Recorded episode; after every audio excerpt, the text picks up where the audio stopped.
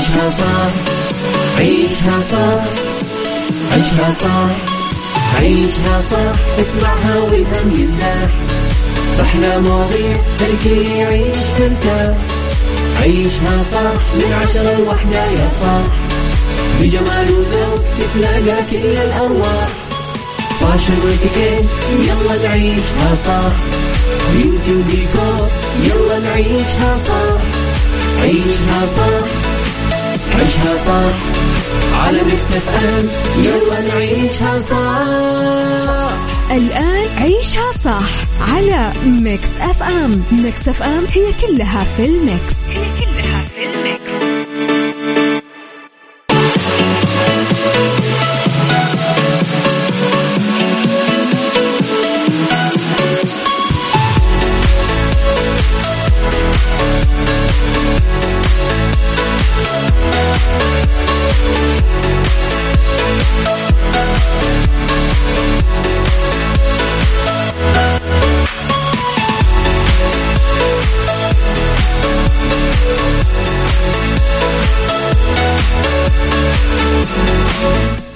يا صباح الخير، صباح الورد، صباح السعادة، صباح الجمال، صباح الهنا، صباح التوفيق، صباح الرضا والعافية. تحياتي لكم وين ما كنتم، صباحكم خير من وين ما كنتم تسمعونا. نرحب فيكم من وراء المايكل كنترول، أنا أميرة العباس، بيوم جديد وصباح جديد وحلقة جديدة ومواضيع جديدة على تردداتنا بكل مناطق المملكة. تسمعونا على رابط البث المباشر على تطبيق ميكس أف أم أندرويد وآي أو إس، أكيد إحنا موجودين دايما. إذن تقدرون ترسلوا لي رسائلكم مستمعينا على صفر خمسة أربعة ثمانية ثمانية واحد واحد سبعة صفر صفر، على آت ميكس أف أم راديو، تويتر، سناب شات، إنستغرام، فيسبوك. جديدنا، كواليسنا، تغطياتنا وآخر أخبار الإذاعة والمذيعين.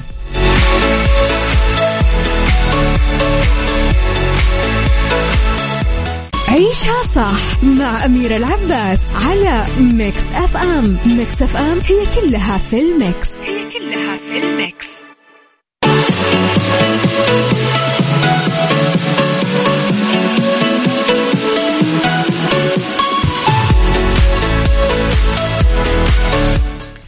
لخبرنا الأول، ولي العهد يعلن عن تصاميم ذا لاين مدينة المستقبل في نيوم. أعلن ولي العهد رئيس مجلس إدارة نيوم الأمير محمد بن سلمان بن عبد العزيز عن تصاميم مدينة ذا لاين اللي تتمحور حول الإنسان وتمثل نموذج عالمي رائد يحقق الاستدامة ومثالية العيش بالتناغم مع الطبيعة.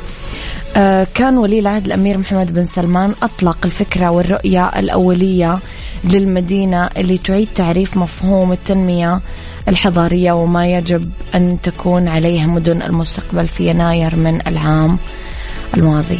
متأكد أنها رح تطلع شيء من آه العجائب.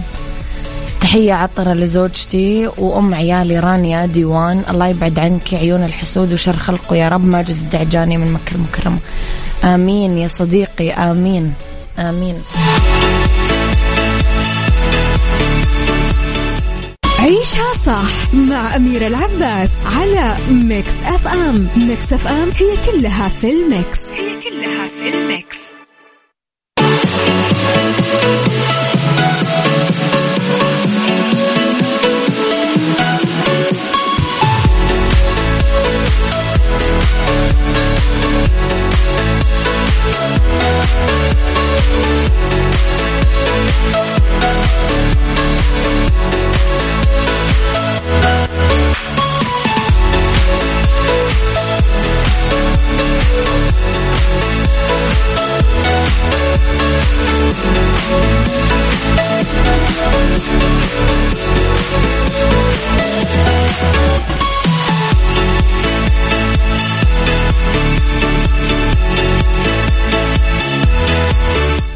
صباحكم خير مستمعينا، قولوا لي من أي مدينة قاعدين تسمعون، وقولوا لي كيف الجو عندكم اليوم. احنا عندنا جونا غريب شوي في جدة، يعني عندنا تكة غبرة، عندنا شوية غيوم، عندنا شمس وحر، يعني خليط كذا غريب. خليني أروح وياكم لخبرنا الثاني. وأحمد السقا عضو لجنة تحكيم مهرجان النيل للإبداع الدرامي. انضم الفنان أحمد السقا للجنة تحكيم مهرجان النيل للإبداع الدرامي اللي تنظمه نقابة المهنة التمثيلية، وتترأس اللجنة المخرجة أنغام محمد علي. يقتصر دورها على تقييم المسلسلات المصرية المعروضة ضمن موسم رمضان ألفين واثنين وعشرين، علما أنه السقا بينافس على جائزة أفضل ممثل لمشاركته في الجزء الثالث من الاختيار. كل التوفيق أكيد للمبدع والراقي والرائع أحمد السقا.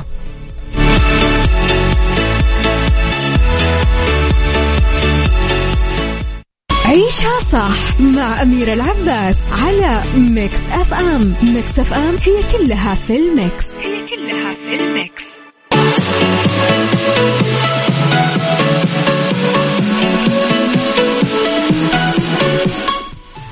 تحياتي لكم مستمعينا. خلينا نشوف رسائلكم الحلوة شوي قبل خبرنا الثالث. صباح الخير يا دندونة الحلوة، صباح الخير يا عود الكبريت. طيب صباح الخير يا صديقي. آه في حوت آه أحدب آه أصاب راكب قارب صيد صغير قبالة الساحل بليموث في ولاية ماساشوستس الأمريكية بالرعب. الحوت هاجم القارب بجسمه الثقيل بشكل مفاجئ، وفي الفيديو بنشوف لقطات انتشرت على نطاق واسع بالسوشيال ميديا، كائن عملاق وهو قاعد يقفز عاليا ويهبط فوق القارب آه قرب شاطئ آه وايت هاوس. آه وفقا لشبكة آه إيه بي سي الإخبارية الأمريكية، مر الحادث المخيف بسلام وما صار لأحد أي أذى. قال رايد آه باركرست هو شهد عيان على الواقعة أنه الأمر كان جنوني، وكان الرجل في المكان الخطأ في الوقت الخطأ. ووضح المسؤول آه أنه الحوت ما أصيب بأذى ولا أصاب أحد بأذى، بس كان ممكن أنه يحدث ما هو أسوأ بكثير. تخيل أنت قاعد في قارب صيدك في أمان الله وفجأة يطلع لك حوت ويهجم عليك بجسمه الكامل. أمانة إيش ممكن تكون ردة فعلك؟ ما أقدر حتى أتخيل إيش ممكن يصير. صباح الخير يا يا يا يا يا اكتبوا لي اسمعكم يا جماعة، تعبوني وتخلوني أطلع بالرسائل. صباح الخير يا صديقي اللي مو كاتب اسمه، سعد صباحك.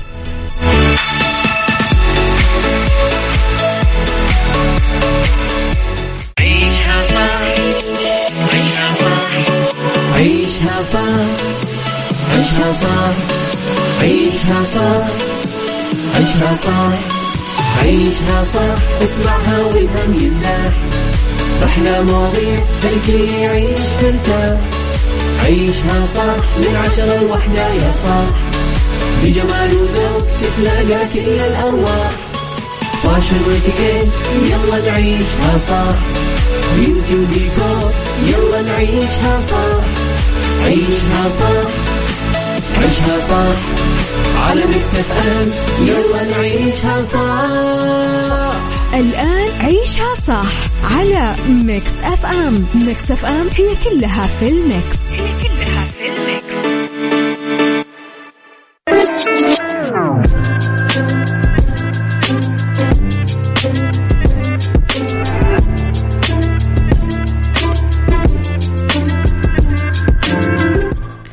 صباحكم خير وسعادة ورضا وعافية وتوفيق. تحياتي لكم في ساعتنا الثانية، أنا وياكم طبعا مستمرين آه وفي هذه الساعة اختلاف الرأي لا يفسد للود قضية، لولا اختلاف الأذواق أكيد لبارت السلع. توضع مواضيعنا دايما على الطاولة بالعيوب، المزايا، السلبيات، الإيجابيات، السيئات، الحسنات.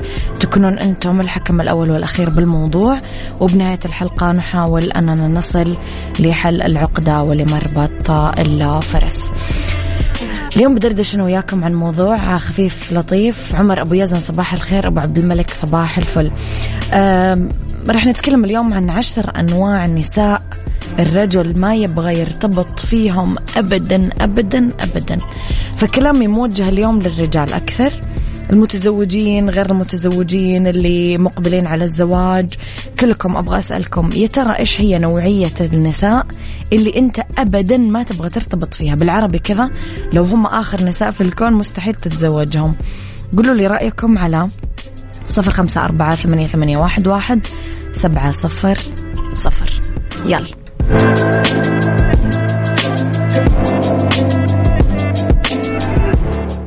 عيشها صح مع أميرة العباس على ميكس أف أم. ميكس أف أم هي كلها في الميكس، هي كلها في الميكس.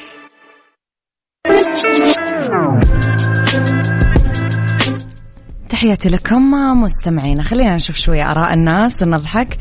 خالد الزهراني يقول آه ثلاث نساء لا يمكن الارتباط فيهم: الأفافة، ما أعرف شنو الأفافة، تقصد اللي تأفف يعني أوف أوف كذا، النمامة، الأنانة. الأنانة إيش يعني الأنانية؟ كلمة غريبة. صباح الفل على أحلى أميرة. في صفات لا يمكن أقبلها لو هي آخر بنت في الدنيا، لطيف. المغرورة واللي شايفة نفسها، الطماعة والجاحدة، هذول لا يمكن التعايش معاهم. خالد القاضي. في مقالة اليوم يا جماعة خلينا نشوف في عشرة أنواع من النساء مستحيل آه يرتبط فيهم. أديبنا الراحل أنس منصور يقول: المرأة خرجت من الرجل لا من رأسه لكي تتحكم فيه، ولا من قدميه لكي توقعه، وإنما من أحد جنبيه لكي تكون إلى جواره، ومن تحت ذراعيه لكي تكون في حمايته، وبالقرب من قلبه لكي يحبها. يا سلام على الكلام. واحد، نبدأ بالمرأة المدللة اللي تعودت أنها تحصل على كل شيء بدون جهد ولا تعب. هذا النوع ما يعرف إيش يعني تضحية أو زواج. هذه المرأة ما تقبل بأي شيء يقدم لها يا الرجال مهما قدم من تضحيات، وما تتحمل مسؤولية نفسها، وتخلي مشاكل الحياة دايما على كتف الرجل وعلى عاتقه. بعدها على طول تجي المرأة الغيورة المبالغة في غيرتها. الشك يحول الحياة الزوجية لجحيم طبعا لا يطاق معاها. المتمردة اللي لا تقنع بما لديها، ولا هي راضية بعيشتها، ولا باللي قسموا رب العالمين لهم مهما كان كثير وفير. دايما تبغى زيادة وتضغط على زوجها عشان يلبي رغباتها. المرأة الضعيفة، تظن كثير نساء أنه الرجل ينجذب للمرأة الضعيفة عشان يحس بقوته ورجولته قدامها. هذا طبعا يعني اعتقاد جحيمي وخاطئ، لأنه الرجال دايما ينفر من هذا النوع من النساء. تعجز تأخذ قرار بنفسها، ما تعطي أي مشورة ولا نصح، ضعيفة الشخصية، منقادة، ما تشيل مسؤولية. فبعدها على طول تجي شوفوا بالمقابل المتسلطة اللي تنفرد باتخاذ القرارات، تنفذ رغبتها على حساب رغبات رجالها، تساهم في تحجيم الرجال، تلغي أصلا دوره. فيعني هذا نقيض هذا. عندكم المرأة اللعوب، أكثر النساء خطرا في الحب والزواج، تعذب الرجل بمشاعره، ما تشاركه ولا تتفاهم معه. حتى بعد زواجها تحسس الرجل بالقلق والتوتر دايما، وتتعمد إثارة غيرته. الموسوسة، هذا رقم سبعة، اللي تتصور عن الرجل أسوأ الأشياء. يعني مثلا لما ترتفع درجة حرارة زوجها على طول تقول إنه هو أصيب بالحمى، لما يتأخر بشغله هو عمل حادث. دايما عايشة بوسواس وخيالات. المتعجرفة اللي ذكروها أصدقائنا قبل شوي، متعجرفة وشايفة نفسها وعندها شعور بالفوقية وعندها حالة عدم التوازن بالعلاقة. الغير محترمة، الاحترام سمة هامة جدا، يحرص الرجل أنها تكون متوفرة بزوجته المستقبل، والاحترام صفة لازم تكون موجودة بكل امرأة.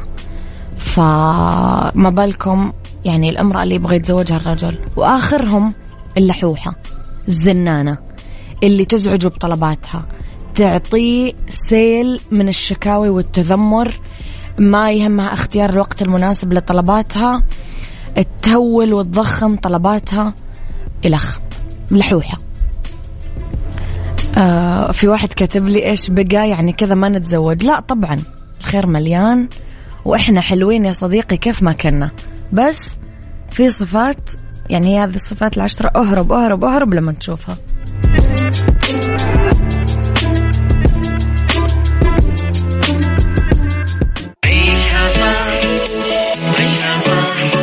عيشها صح عيشها صح عيشها صح عيشها صح عيشها صح اسمعها والهم ينزاح، رحلة مواضيع الكل يعيش ترتاح، عيشها صح من عشرة لوحدة يا صاح، بجمال وذوق تتلاقى كل الأرواح، فاشل واتيكيت يلا نعيشها صح، بيوتي وديكور يلا نعيشها صح، عيشها صح عيشها صح على ميكس أف أم يلا نعيشها صح.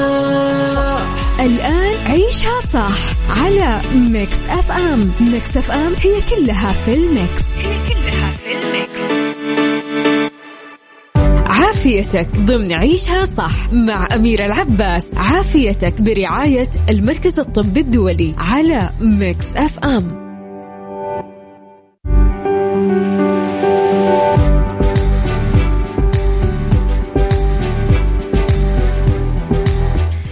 يا مساء الخير ومساء الجمال ومساء السعادة، تحياتي لكم مستمعينا في أولى ساعات المساء وآخر ساعات عيشها صح. ولأنه اليوم ثلاثاء أكيد يكونون منورينا المركز الطبي الدولي في فقرة عافيتك، واسمحوا لي أستضيف ضيفي في الاستوديو الدكتور علاء استشاري الطب الباطني والطب الوظيفي الشمولي. دكتور، احنا نتكلم اليوم في موضوعنا عن منظور الطب الوظيفي لتحديد جذور الأمراض المزمنة. يسعد مساك أول حاجة. يسعد مساك، أهلا وسهلا. كل عام وأنت بخير يا دكتور. دكتور، احنا نتكلم على موضوع الطب الوظيفي، يمكن مفردة أو مصطلح جديد شوي علينا، فإيش هو الطب الوظيفي؟ طيب، هو الطب الوظيفي من العلوم أو من الإطار أو منظور جديد ظهر أوكي. في العشرين سنة الماضية آه، ظهر في أمريكا طريقة جديدة للنظر لبيولوجية الإنسان ووظائفه الحيوية. م. فإحنا بنقسم الإنسان على أنه وظائف حيوية، آه، وظيفة المناعة، وظيفة الهرمونات، وظيفة الدفاع عن الجسم، وظيفة تطهير السموم، وهذه مجموعة الوظائف الحيوية ممكن يصير فيها خلل، بالتالي لما يصير فيه خلل ممكن تنشأ الأمراض. فإحنا ما ننظر للأمراض على أنها أمراض، ننظر على أنها وظائف، ونحاول نسترد هذه الوظيفة حتى آه الإنسان يوصل إلى حالة العافية. متى نعتبر أنه هذا الطب نشأ دكتور؟ قريب على حسب ما فهمت؟ أيوة، عشرين سنة ثلاثين سنة الماضية بدأ حديث يعتبر. أيوة، بدأ تقسيم الجسم الكائن الحي على أنه مجموعة من الوظائف الحيوية، وهذه الوظائف الحيوية بدأوا يبحثوا إيش علاقة وتأثير نمط الحياة الصحي عليها. أه. بالتالي لما أي مرض يكون في فقدان لهذه الوظيفة، إيش الأشياء اللي ممكن نسترد فيها هذه الوظيفة من خلال نمط الحياة الصحي، من خلال الغذاء اللي ناكله، اللي نش... ما, ن... ما نأكل، ما نشرب، كيف نفكر، كيف نشعر، آه... كيف نتنفس، كل نمط الحياة الصحي اللي احنا بنعيشه في... في حياتنا يومية. من عشرين أو ثلاثين سنة دكتور، من يوم ما نشأ الطب الوظيفي، وين نقدر نعتبر أنه وصل اليوم؟ لوين وصل؟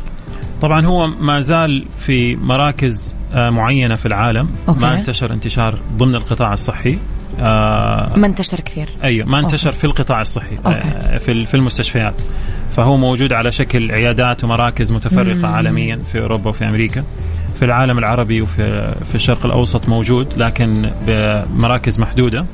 وإحنا في في المركز الطبي الدولي نعتبر المركز الأول في المملكة اللي استقطبنا الطب الوظيفي وأسسناه واستقطبنا الأطباء فيه ونتوسع في هذا المجال، لأننا نعتبر أنه هذا جوهر رسالتنا اللي, اللي هدفها أنها تعزز عافية المريض وتقدم له نموذج لرعاية صحية ذات نظرة شمولية لشفاء الإنسان جسدا وعقلا وروحا.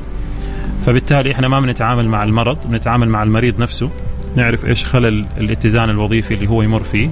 طبعا هذا ما بيتعارض مع الطب التقليدي أو مع الطب اللي إحنا نمارسه، بالعكس إحنا مستشفى ورسالتنا أنه نقدم أفضل خدمة طبية بالمعايير العالمية وبالمعايير الربانية في المعاملة والأخلاق. فبالتالي هذا ما بيتعارض مع الطب، هو يتكامل معه ويدعمه ويجعل النتائج أفضل. فبالتالي المريض يحس أنه هو عرف إيش أسباب مرضه، كيف ممكن يتعامل معها، كيف ممكن يتعامل معها من خلال نمطه الحياتي، لما يصحى، لما يأكل، لما يشرب، في علاقاته، في مشاعره، يفهم آه نفسه أكثر يفهم نفسه أكثر وبالتالي يفهم إيش إيش أسباب هذه الأمراض وكيف آه نتعافى منها من خلال أسبابها وجذورها الوظيفية. عشان كده هو اسمه طب وظيفي من الوظيفة. دكتور، هل في فرق بين كلمة الطب الوظيفي والعلاج الوظيفي؟ هذا سؤال مهم. بالاثنين. أي سؤال مهم. ليش؟ لأنه في ناس يحسبوا في الإنجليزي اسمها occupational therapy. occupational therapy اللي هو العلاج الوظيفي الطبيعي اللي هو بيمارسوه المعالجين الطبيعيين اللي بيصححوا زي العلاج الطبيعي. مثلا واحد جاته إصابة بالتالي لازم يستردوا الوظيفة. طب رياضي. طب الرياضي. أيوه. فهذا علاج وظيفي. الطب الوظيفي مختلف اسمه functional medicine مو طب مو occupational medicine. هي المشكلة في الترجمة. العربي الاثنين وظيفي. أيوه صحيح. ترجمة جوجل. أيوه مختلفة. أيوه. فالفانكشنال ميديسن الطب الوظيفي هي وظيفة الجسم الداخلية أوكي. اللي هو السيستمز اللي بيسموها بيولوجيكال سيستم، الوظيفة الداخلية في الجسم الحيوية يعني من ناحية الأحياء. آه إيش الوظيفة اللي نستردها؟ فهم مختلفين تماما يعني كل واحد في مجال وما يتعارضوا مع بعض وما يلتقوا مع بعض. بيكملوا بقى بي أيوه بيختلفوا تماما. أيوه بس في اختلاف تماما يعني. قبل شوي كنا نتكلم دكتور، هل نقدر نعتبر أنه في عيادات للطب الوظيفي بمستشفيات القطاع الخاص بالمملكة؟ ذكرت حضرتك أنه المركز الطبي الدولي واحد من أوائل المستشفيات ولا هو الأول تماما يعني؟ هو الأول، وما إلى علمي إلى حد علمي أنه حاليا ما في أي مستشفى، في الوحيد. أيوه فهو الوحيد حاليا آه اللي بدأ عيادات الطب الوظيفي ضمن مركز العافية. طب قديش تحس دكتور أنه مهم اليوم توجد عيادات الطب الوظيفي في المملكة العربية السعودية؟ في نظري أنه الطب الوظيفي هو هو مستقبل الممارسة الطبية، والشيء اللي حاب أوضحه للمشاهدين وأيضا للمشاهدين الأطباء أنه هو ما يتعارض مع الطب الحالي. يعني ممكن الطبيب يمارس تخصصه بالتالي بس يزيد عمق النظر لنظرته للمريض لأسباب ممكن تساعده، تعطي للمريض أدوات أكثر في تعزيز عافيته وشفائه من الأمراض. بالتالي هو يعني هو المستقبل للطب، وهذا برضو نظرة الممارسين عالميا أنه حيكون نظرتنا للطب في المستقبل ما تقتصر على علاج المرض فقط، حتكون أعمق. وبالتالي هو يحتاج كل مريض حتى يتعافى، ويحتاج كل طبيب حتى يقدم خدمة أفضل. نعم.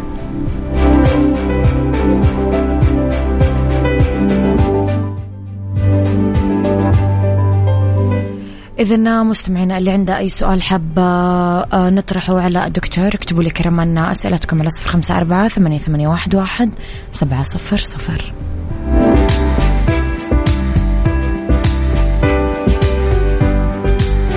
عافيتك ضمن عيشها صح مع أميرة العباس. عافيتك برعاية المركز الطبي الدولي على ميكس أف أم.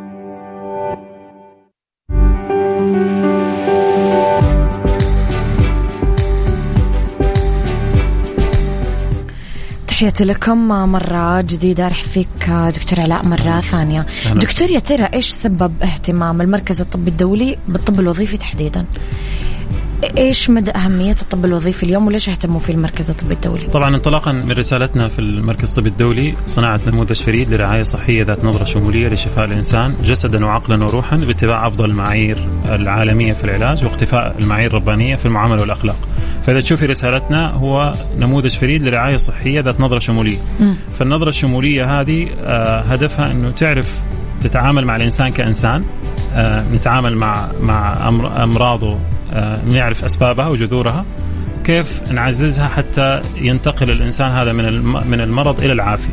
م. فهذا جوهر رؤيتنا، إنه إحنا نكون رائدين في مجال العافية ونقدم للمريض تجربة ورحلة من العافية من المرض إلى العافية. طب دكتور، أنا أبغى أسأل سؤال شوية برا أسئلتنا، إنه إيش علاقة الطب الوظيفي بباقي التخصصات الطبية؟ هل هو منفصل عنهم؟ هل هم يكملون بعض؟ هل هم اللي شرحنا الموضوع أكثر؟ طيب، هم مرتبطين في بعض. ال ال الأمراض نوعين، يا إما أمراض حادة أو أمراض مزمنة. م. الأمراض الحادة واحد سوى حادث وجاته إصابة أو واحد جاته جلطة، في هذه الحالة لازم يتجه للطوارئ ويتعاملوا معاه بشكل سريع. صحيح. عشان يتعامل زي كأنه زي كأنه صار نار مم. في مكان معين حريق ولازم نطفي الحريق. صحيح. فهذا الطب التقليدي الطب التقليدي في المستشفيات نجحوا في التعامل معه، لكن الحالة لما بعد ما نطفي النار يروحوا الإطفائية، مين يجي؟ يجوا الناس يشوفوا سبب الحريق. مم. فهنا يجي دور الطب الوظيفي. أوكي. وهنا يجي دور الأمراض المزمنة. ترجعون للجذر زي أيوة. ما هل سببه كهرباء؟ هل سببه ماس كهربائي؟ هل سببه كاز أو بنزين كان موجود؟ هل سببه؟ فإذا ما عرفنا السبب هنطفي الحريق وهنستمر نطفي الحريق مدى الحياة. كل شوي بيصير عندنا حريق. فالطب الوظيفي بيعطينا عدسة أو لينس، بيعطينا منظور إضافي إنه نعرف إيش الأسباب، بس في الطريق في, في أول وصول السبب أو أول ظهور المشكلة لازم نطفي الحريق ولازم نتعامل مع الأكيوت اللي هي المشكلة الحادة، وما نستغني عن الطب هذا. بس الطب التقليدي يحتاج يغوص أعمق بوضع نمط الحياة ووضع حالة المريض العامة ضمن الإطار، بالتالي نوصل للأسباب، بالتالي نتعامل معها. أوكي. طيب دكتور، إيش الأمراض اللي يتم التعامل معها بشكل خاص بعيادة الطب الوظيفي عندكم؟ زي ما ذكرت لك إنه الأمراض حادة ومزمنة، إحنا نتعامل مع الأمراض المزمنة. الأمراض المزمنة, المزمنة اللي هي السكر والضغط، الدهون، مم. أمراض المناعة الذاتية آه زي التصلب اللويحي، التهاب الروماتيزم، الذئبة الحمراء، أمراض تكيس المبايض، التهاب القولون التقرحي، أمراض الجهاز الهضمي، الارتجاع. طبعا إحنا ما ما نتعامل مع المرض نفسه، نتعامل مع أسبابها، فبالتالي ما يفرق إذا المريض عنده التشخيص هذا أو أو إنه ما عنده أعراض وما يعرف إيش عنده الأعراض.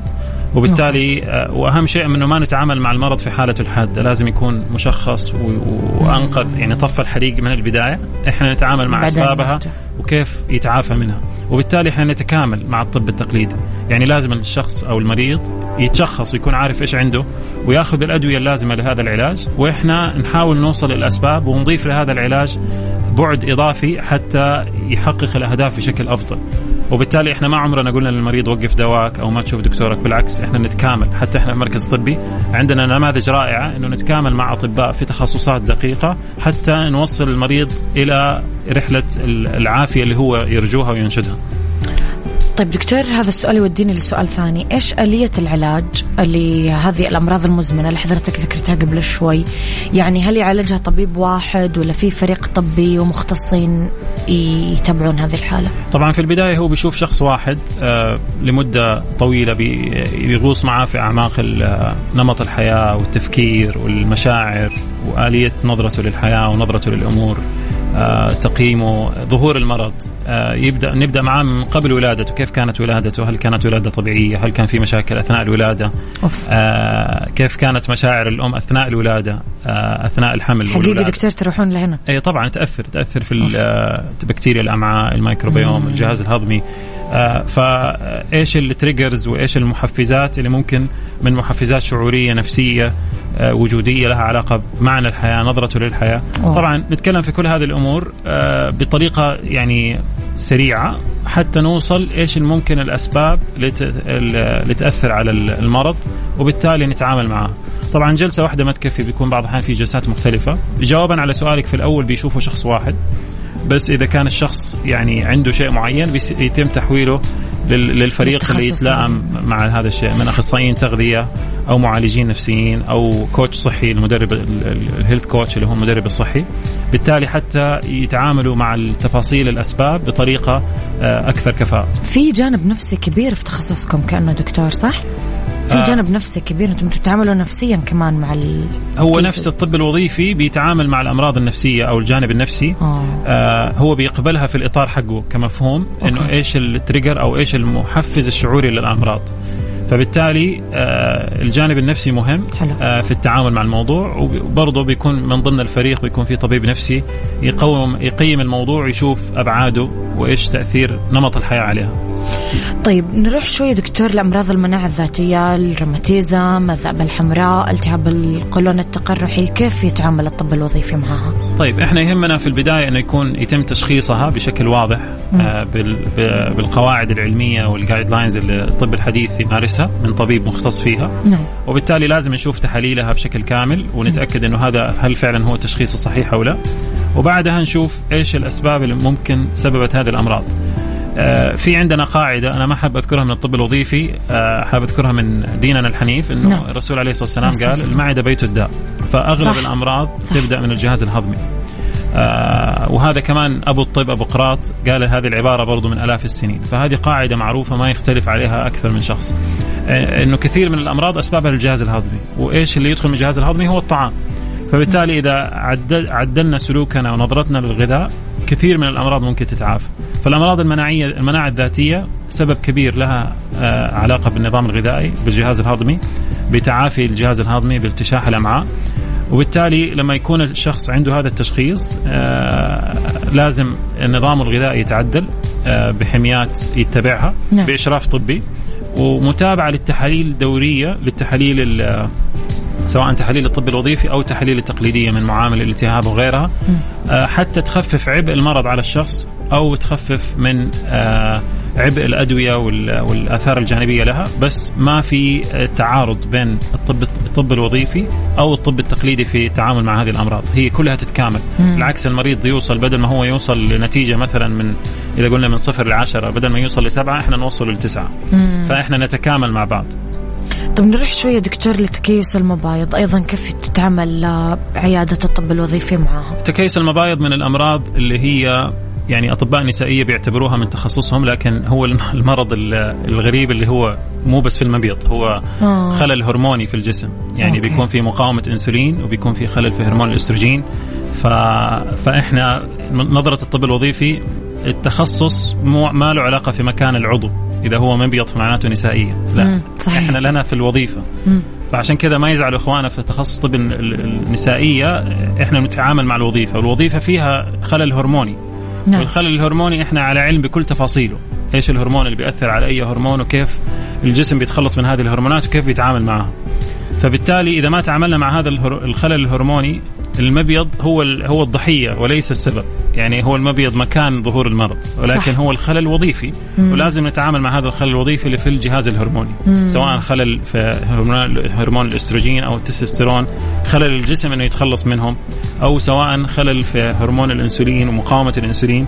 فلازم نعرف السبب ولازم نعرف إيش الأعراض، هل مم. هي ظهور للشعر، هل هي عدم قدرة على الحمل والإنجاب، أو عدم انتظام الدورة، أو نزيف أو غيرها. فإحنا نخوض في تفاصيل هذا مم. الموضوع، نشوف إيش أسبابها الوظيفية، نسوي بعض التحاليل، وبعدها نعطي للمريض وصفة صحية، نظام غذائي، وبعض المكملات. ولما أقول كلمة مكملات هي فقط مكملة وليس أساسية، الأساس نعم. عندنا هو النظام الغذائي. نعم. فبالتالي إحنا نتكامل مع أطباء النسائية في التعامل مع مرض تكيس المبايض في تقديم نمط حياة صحي، بالإضافة للشيء اللي هم يقدموه لهم من علاج دوائي. نعم.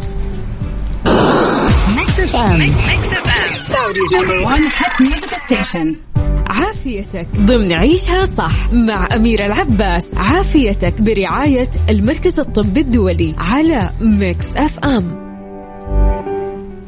كيف دكتور يتكامل الطب الوظيفي مع مدارس الطب الشمولي الأخرى؟ طيب في العالم بشكل عام في طب أنواع كثيرة من الطب، في الطب الصيني، في الطب العربي، في الطب النبوي، نعم. آه في الطب الهندي الأيورفيدا، في آه كثير من أنواع الطب التكامل. مم. الطب الوظيفي هو مو طب في بلد معين ولا طب يرجع لجهة معينة، هو عبارة عن إطار يستوعب كل هذه المدارس. مم. يتعامل مع الوظيفة، إذا الوظيفة هذه أي واحد من هذه المدارس يتعامل معاها بطريقة صحيحة وعلمية رح يقبلها، فهو يقبلها. مم. لما تقول لي مثلا الطب الصيني بيقول كذا وهو ما بيعدل الوظيفة، بقول لك لا ما يقبلها. فإحنا نتعامل مع إطار يتقبل كل أنواع المدارس، حتى الطب التقليدي لما تقول المريض أعطي دواء والدواء هذا يتعامل مع الوظيفة ويستردها، أهلا وسهلا. بس إذا بطريقة علمية هذا الإطار وجدنا أنه هذا الدواء أو هذا المكمل أو هذه المدرسة الطبية أيا كانت ما تعدل الوظيفة أو ما تتعامل معها، فأنا أعتذر أنه هذا الشيء يتعارض معه. بس بشكل عام هو يستوعب أي مدرسة طبية ما تأثر في رحلة المريض أو ما تأثر في معرفة جذور المرض الوظيفية واسترداد الوظيفة حتى تعود للطبيعة. في عامل مهم حاب أذكره، نعم. أنه ممكن الشخص يكون شخص في المرض لسنوات، م. لما يصير في خلل في الوظيفة م. ينتقل الخلل للتركيب. م. فمثلا لما يصير في مشكلة في المفصل، في الأول بيكون خلل في الوظيفة عن طريق التهاب، بس ممكن في الأخير ما يصير التهاب، يصير في آه تكسر في المفصل أو بيصير في دمج، يعني بيصير في ضرر للمفصل طريقة وصلت التركيب مو بس للوظيفة. لما يكون الشخص شخص بالمرض المزمن لفترات طويلة نصعب أنه يتعافى منه أو يصعب أنه يسترجع الوظيفة بشكل طبيعي تماما، صح. بس ممكن يخفف آثارها. فإحنا لذلك حريصين أنه نشخص المرض في بدايته أو قبل ظهوره أو في أول سنواته. كل ما مر المرض المزمن وصار عبء على الجسم وأثر على التركيب مو بس على الوظيفة، حيكون صعب أنه الإنسان يتعافى منه أو صعب أنه يقلل عبءه. نعم. زي مرض السكري مثلا بيأثر على الكلى، فممكن الشخص يجلس عشرين سنة آه بعدين يصير مشكله في الكلى. بس لو احنا شخصناه من البدايه وعرفنا اسبابه وتعاملنا معاها بدري حنتجنب المضاعفات الضرر الكبير. آه في حالات دكتور قمتم بعلاجها لامراض مزمنه بعياده الطب الوظيفي، ايش كان ابرزها؟ احنا كثير من الحالات مرت علينا، يعني مئات الحالات. آه في قصص نجاح كبيرة أعلن عنها وفي كثير ما أعلن عنها.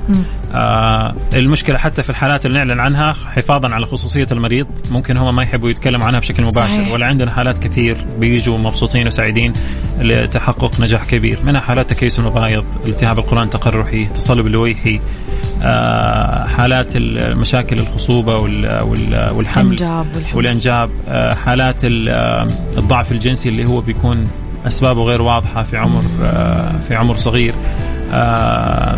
فعندنا قصص نجاح كثيرة يمنعنا عن مشاركتها كاملة خصوصية المريض إذا كانوا هم ما يتكلموا. وفي كثير من القصص اللي شاركناها وفرق إحنا إحنا الشيء اللي بيعطينا القوة وال والمعنى إنه نستمر هو قصص تجربة المريض, تجربة المريض ويشاركنا فيها. قديش اليوم دكتور تقدر تعتبر أو أنت شايف أنه صار في وعي عند المرضى بطبيعته دور الطب الوظيفي، وليش ممكن يختارون يعني العيادة الخاصة فيك وقت الحاجة؟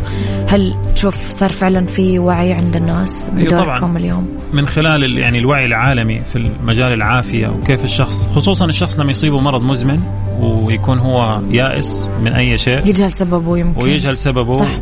فهو يبغى يبذل أي سبب حتى يتعافى منه، وبالتالي حيبحث وإذا ربنا كتب له الشفاء حيوصل لأدوات مختلفة. فبالتالي الوعي العام موجود خصوصا للناس اللي تعاني مع الأمراض هذه، ف... فإحنا مجرد سبب وسيلة في طريقهم بالتكامل مع تخصصاتهم وأطبائهم. إحنا في الأخير ما ندعو الناس أنه تترك أطبائهم أو تترك تخصصاتهم أو تترك أدويتهم أو شيء، لا، إحنا نتكامل مع أي شخص، نضع يدينا كتيم أو كفريق مع بعض حتى المريض يوصل لأهدافه في التعافي من مرضه أو في تخفيف عبء مرضه. اليوم كيف شايف دكتور مستقبل الطب الوظيفي خلال الكم سنة الجاية خصوصا بالقطاع الصحي بالمملكة؟ الطب الوظيفي حيكون يعني هو مستقبل الطب. اللي ما حيدرسوا أو ما يتعلموا حيضطر يتعلموا ويدرسوا، لأنه هذا حتكون طلب المريض، وهذا طلبي من كل المرضى أنه يطلبوا هذا الشيء حتى يكون موجود في كل مكان. آه يتعلموا آه ويمارس، لأنه هذا حق للمريض. إحنا إحنا كل مهنتنا وهدفنا هو إنه نخدم المريض بطريقة أفضل.